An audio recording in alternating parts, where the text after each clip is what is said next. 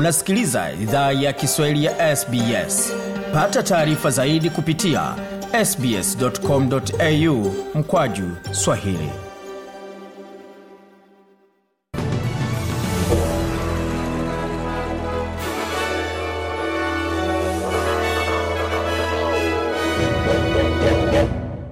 Jambo tena popote ulipo na karibu katika makala idhaa ya Kiswahili ya SBS. huko na migode migerano, tukulete makala kutoka studio zetu za SBS na mtandao neno ambao ni sbs.com.au mkwaju swahili.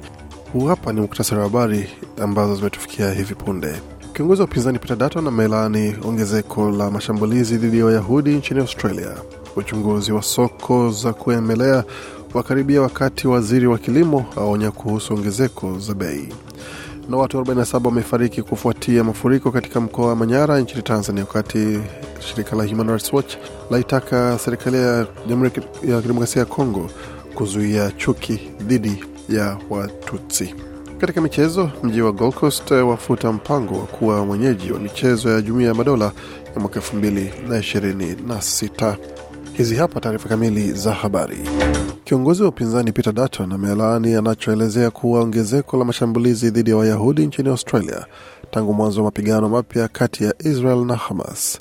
Akizungumza katika mkutano wa viongozi wa kidini wa Wayahudi jimboni New South Wales ndani ya hekalu moja mjini Sydney, Bwana Dutton amesema Australia inapitia uzoefu wa mashambulizi dhidi ya Wayahudi kwa kiwango ambacho hakijawahi onekana.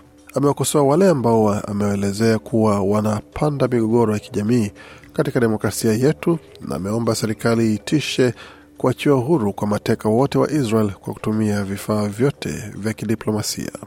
Waziri wa kilimo wa shirikisho Mary Watt ametoa onyo kali kwa masoko zisijaribu kupata faida kupitia Waaustralia wanaofanya kazi kwa bidii tunapoelekea katika kipindi cha Krismasi. Wito wake umejiri wakati soko kama Coles na Woolworths zinatarajiwa kufika mbele ya kamati ya bunge kujibu maswali kama wanaongeza bei za bidhaa zao zaidi wakati wateja wanakabiliana na shinikizo za gharama ya maisha. Kamati hiyo itakayoanzishwa wiki hii itaongozwa na chama cha Greens, itachunguza bei za vyakula, mamlaka ya soko pamoja na faida kubwa, wakati mabosi wa soko zote mbili kubwa wakitarajiwa kuitwa katika vikao hivyo. Wafungwa wa uhamiaji hivi karibuni watawekwa chini ya masharti ya vifungo sawia na wahalifu wenye hatari ya kiwango cha juu ya ugaidi. Serikali ya shirikisho inatarajiwa kuwasilisha mageuzi wiki hii kwa sheria zilizoletwa kukabiliana na utata ulioibuka baada ya hukumu ya mahakama kuu iliyoamuru kuwa kufungwa kwa muda usiojulikana si halali. Hukumu hiyo ilisababisha zaidi ya wafungwa 140 kuachwa huru. Chini ya mageuzi hayo, amri za kuwekewa kizuizini zitatumiwa kwa walioachiwa huru, kundi hilo likiwajumuisha wauaji na uhalifu wa ngono. Hatua hiyo ikiwa sambamba na uhalifu wenye hatari ya juu ya ugaidi. Na watu wasiopungua 47 wamefariki na wengine 85 wamejeruhiwa kutokana na mafuriko katika mkoa wa Manyara huko kaskazini mwa Tanzania kutokana na mvua kubwa iliyosababishwa na hali ya hewa ya El Nino. Mkuu wa mkoa wa Manyara Queen Sendiga amesema mpaka majira ya saa kumi jioni kwa saa za Afrika Mashariki siku ya Jumapili vifo vilifikia idadi hiyo, ambapo pia kulikuwa na uharibifu wa mali za watu wilayani humo. Wakati huo rais wa Jamhuri ya Muungano wa Tanzania Daktari Samia Suluhu Hassan akiwa mjini Dubai ambako anahudhuria mkutano wa mabadiliko ya hali ya hewa COP 28 alitoa salamu za rambirambi kwa njia ya video akiwapa pole wale walioathiriwa na maafa hayo katika kipindi hiki cha mvua za El Nino zinazoendelea kunyesha katika ukanda mzima wa Afrika Mashariki. Mvua hiyo ilisababisha sehemu ya mlima Henang kumomonyoka na kusababisha tope kubwa kutiririka katika maeneo ya Katesh na Gendabi. Kutoka hapo tuvuke mpaka tuelekee moja kwa moja hadi katika nchi jirani ambako shirika la kutetea haki za binadamu la Human Rights Watch limetaka serikali ya Jamhuri ya Kidemokrasia ya Kongo kuchukua hatua dhidi ya matukio yanayosababishwa na chuki baada ya mwanajeshi wa kabila la Kitutsi kuuawa.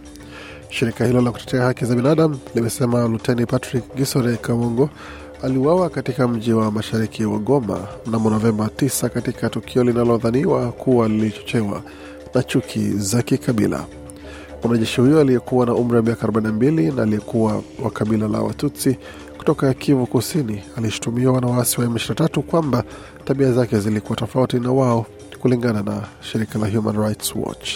Tuelekee sasa moja kwa moja katika taarifa za michezo ambapo mji wa Gokos umefuta ombi lake lenye thamani ya dola milioni mia saba kuwa mwenyeji wa michezo ya jumuiya ya madola ya mwaka 2026 baada ya mji huo kufeli kuungwa mkono kutoka kwa serikali ya jimbo na shirikisho. Halmashauri hiyo ya jiji ambalo liko Queensland ilikuwa imependekeza mfumo usawia na ule wa serikali ya Victoria iliyojiondoa Julai kwa sababu ya ongezeko ya gharama ya maandalizi.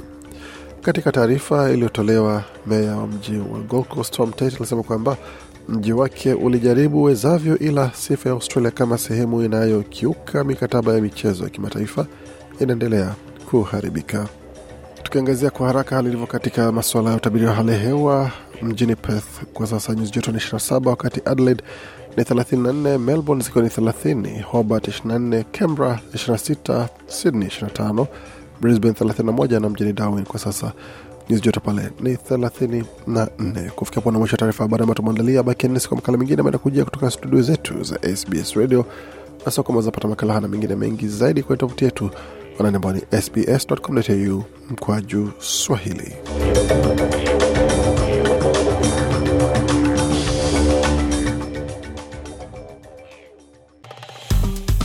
Penda, shiriki, toa maoni, fuatilia idhaa ya Kiswahili ya SBS kwenye Facebook.